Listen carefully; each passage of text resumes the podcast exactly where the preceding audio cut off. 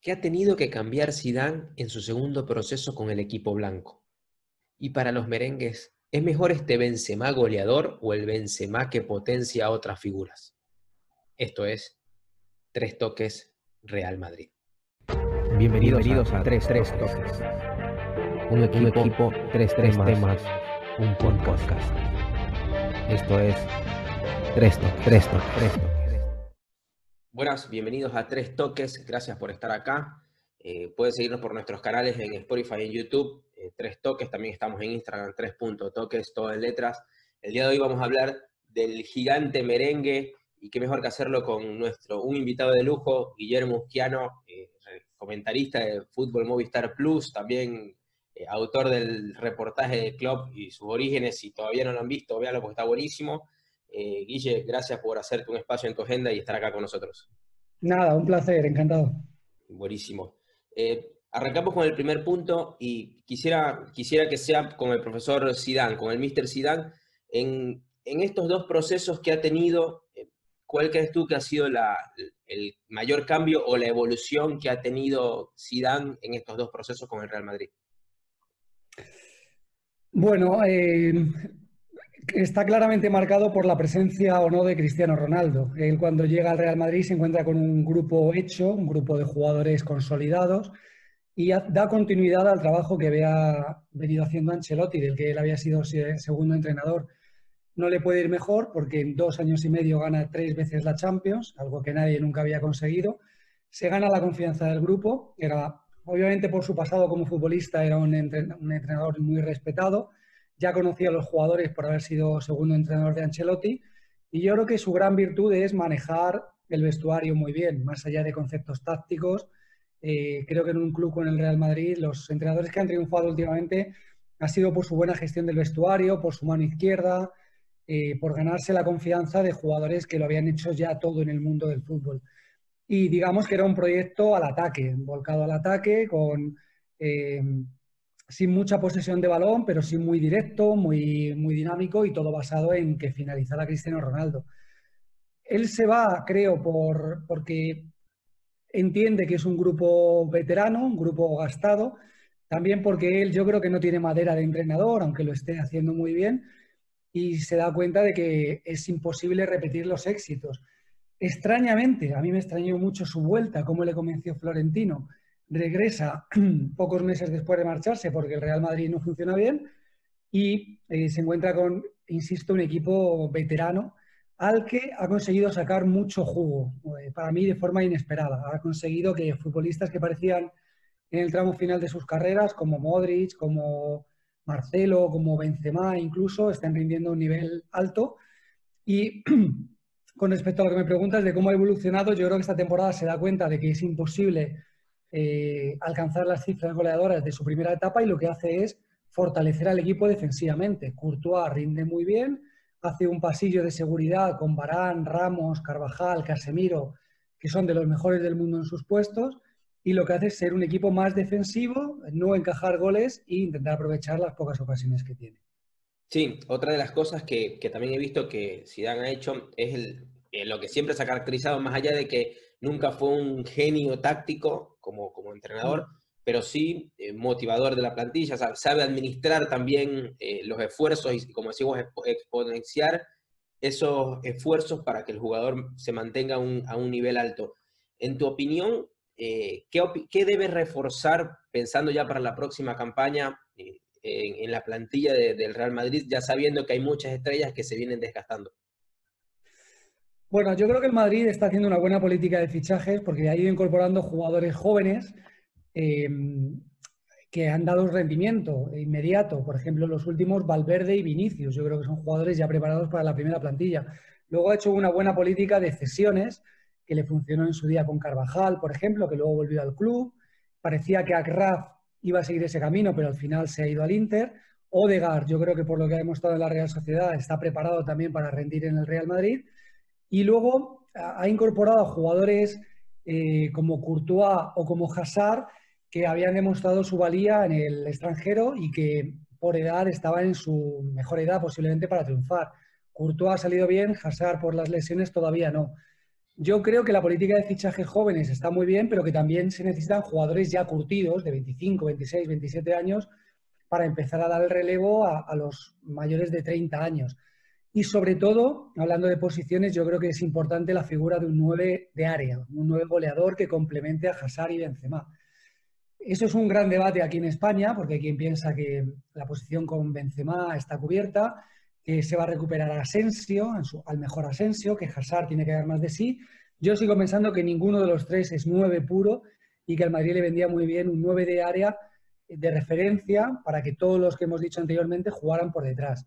Y más allá de eso, pues eh, reforzarlo con suplentes. Un suplente para Casemiro, por ejemplo, que no hay en la plantilla, un mediocentro posicional, un suplente para el lateral derecho, que ahora mismo Carvajal tampoco tiene, pero digamos que son detalles. Para mí lo más importante es la figura de un 9. sí, notoriamente en el Real Madrid siempre tiene que haber un 9 que, que genere peligro, que, que genere respeto, que se imponga por encima del resto, ¿no? Cuando tengan que luchar con esos centrales.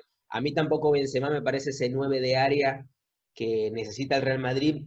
Claro, eh, y ahora te quiero hacer la pregunta, ¿cómo ves tú la evolución de, de Benzema eh, todo el tiempo que estuvo con Cristiano y ahora que juega sin Cristiano? ¿Cómo cambia su rol? ¿Cómo él mismo interpreta que dentro del 11 titular tiene que tener ahora otras responsabilidades? Bueno, cuando se marchó Cristiano, al no haber fichajes de relumbrón el primer año, luego ya llegó Hazard, se pedía a los jugadores más veteranos de la plantilla que dieran un paso al frente. Y está claro que Bale no lo dio, Bale ha sido una gran decepción y Benzema sí lo ha dado en, responsabilidad, en protagonismo, está claro que Benzema ha dado un paso al frente. Y luego, aparte de todo lo que genera en tres cuartos de cancha, es verdad que sus números goleadores han subido en los últimos dos años. Yo creo que le iría mejor con un 9 al lado para, que él pudiera tener más libertad para ir a la banda, para venir al centro del campo, pero está claro que él ha dado un paso al frente en compromiso muy importante estas dos temporadas. Sí, eh, igual me, parece, porque acá por lo menos en, de este lado de, Latinoamérica siempre está la frase de, ese 9 con mentalidad de 10, que es lo, es lo que ha venido interpretando Benzema, en, sobre todo en esta última temporada, entendiendo que no solamente se puede quedar ahí esperando que, llegue algún balón, sino ir a comprometerse y a juntarse con el resto de sus compañeros. No sé si, si es lo máximo que vamos, el máximo nivel que vamos a poder ver de Benzema, porque por lo mismo, no, no tiene esas características. Ahora, te hago, te hago otra pregunta. De cara a la Champions League, a ese enfrentamiento, primero la vuelta con el City, que está complicadísima y además le tocó un cuadro bastante complicado. Bueno, lo veo complicado, la verdad. Hay que recordar que el Madrid el año pasado en octavos de final cae con el Ajax, este año en octavos de final perdió en casa con el City, o sea que eh, si se consuma la eliminación serían dos fracasos consecutivos para un equipo que venía de ganar cuatro títulos en cinco años, eso está claro. Em, es verdad que se ve aquí en Madrid ahora, con lo bien que ha vuelto el equipo después del confinamiento, con más optimismo de lo que había en marzo. Creo que el Madrid tiene más posibilidades de pasar ahora que si hubiera sido el partido de vuelta en Manchester eh, cuando se tenía que haber jugado. Primero porque el equipo está mejor y segundo porque no va a haber público, que eso puede influir en contra del Manchester City. Pero yo sigo creyendo que el Manchester City es un muy buen equipo, quizá no tiene la mejor defensa del mundo, pero sí que tiene centrocampistas ofensivos y delanteros de primer nivel. Ganó en Madrid 1-2, no está Ramos, así que yo veo complicado. También digo que si el Madrid pasa esa eliminatoria, automáticamente se convierte en uno de los favoritos. Por mucho que el cuadro sea difícil, el Madrid, eh, con tres partidos por delante, con la experiencia que tiene en la competición, es muy difícil de ganar. Pero yo hoy día, por ejemplo, hablando de porcentajes, lo veo 80-20 a favor del Manchester City. Sí, yo lo veo complicadísimo porque eh, además que pasa del otro lado pasa más o menos eh, el escenario de que ya el City sabe que perdió la, Premier y prácticamente todos los cañones de, Guardiola los está poniendo pensando en ese partido de vuelta y después ver cómo encara eh, el resto del cuadro durante, durante agosto. Eh, Guille, ya para cerrar, eh, ¿cuáles crees que deberían ser los objetivos de, de Zidane, tanto como a, a, nivel de palmarés, que bueno, sabemos que el Madrid tiene que ganar todo siempre, pero ¿qué debería mejorar Zidane de cara a la próxima temporada, tanto como entrenador como la performance de su equipo? Bueno, como entrenador es para mí indiscutible que es lo mejor posible para el Real Madrid. No me imagino otro entrenador mejor que Zidane. A mí, por ejemplo, me gustaría ver a Klopp en España alguna vez. Antes hablábamos del documental. Eh, pero creo que para este equipo, para este grupo de jugadores, no hay nadie mejor que Zidane, que aparte de lo que hace en el campo, eh, maneja muy bien el vestuario, se maneja muy bien ante la prensa y eso era algo difícil de prever cuando era jugador porque era muy tímido y no hablaba especialmente bien, pero está manejando muy bien también todo lo que rodea al cargo de entrenador del Real Madrid. ¿Qué tiene que mejorar? Pues evidentemente algo más en la plantilla para poder mm, competir en Europa, si es que al final acaba siendo eliminado, ya digo, serán dos años seguidos en octavos. Para mí la figura de un delantero de área es eh, imprescindible en la plantilla y, ver cómo se genera también la sucesión de Modric, de Marcelo, de Ramos, eh, de Benzema, que tienen más de 30 años. Las salidas creo que ya evidentes de Bale y de James, que son jugadores de la plantilla con un alto caché y que no están contando para Zidane. O sea que tiene temas pendientes, pero yo creo que Zidane lo está llevando todo a la perfección. Sí, creo que la política de fichajes para la próxima temporada va a depender mucho de qué hacer con James y, con Bale, porque son fichajes que son estrellas, pero al final no resultaron de ninguna manera para Florentino. Bueno, Bale, eh, hay gente que le sigue defendiendo por lo que ha hecho en las finales. Yo creo que a un jugador no se le puede valorar solo por un partido al año, sino por un rendimiento más continuado. Y por eso para mí su rendimiento no ha estado al nivel esperado. Es verdad que ha contribuido en momentos puntuales, en momentos muy importantes, en finales con goles, pero el rendimiento continuado para mí ha sido muy por debajo del esperado. Totalmente de acuerdo. Bueno, Guille, no te quitamos más tiempo. Muchísimas gracias por haber estado acá con nosotros, por hacerte un espacio en tu agenda eh, de verdad que ha sido un placer escuchar tus opiniones sobre el Real Madrid, que, siempre tiene que ser candidato a todo, pero que está pasando por un proceso complicado, porque no es fácil eh, levantarse y de, acostumbrarse a esos 70 goles por año que te hace Cristiano Ronaldo.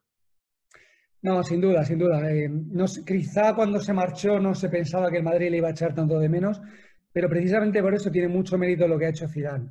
recomponer a un equipo después de la marcha de Cristiano. Se, asemeja mucho aquí en España cuando Messi se vaya del Barcelona, el vacío que va a dejar. No es fácil para ninguno de los dos, pero creo que el Madrid está sobrellevando bastante bien dentro de lo que cabe la marcha de Cristiano. Excelente. Bueno, muchísimas gracias, Guille. Gracias por estar acá con nosotros. Un placer, adiós. Hasta luego.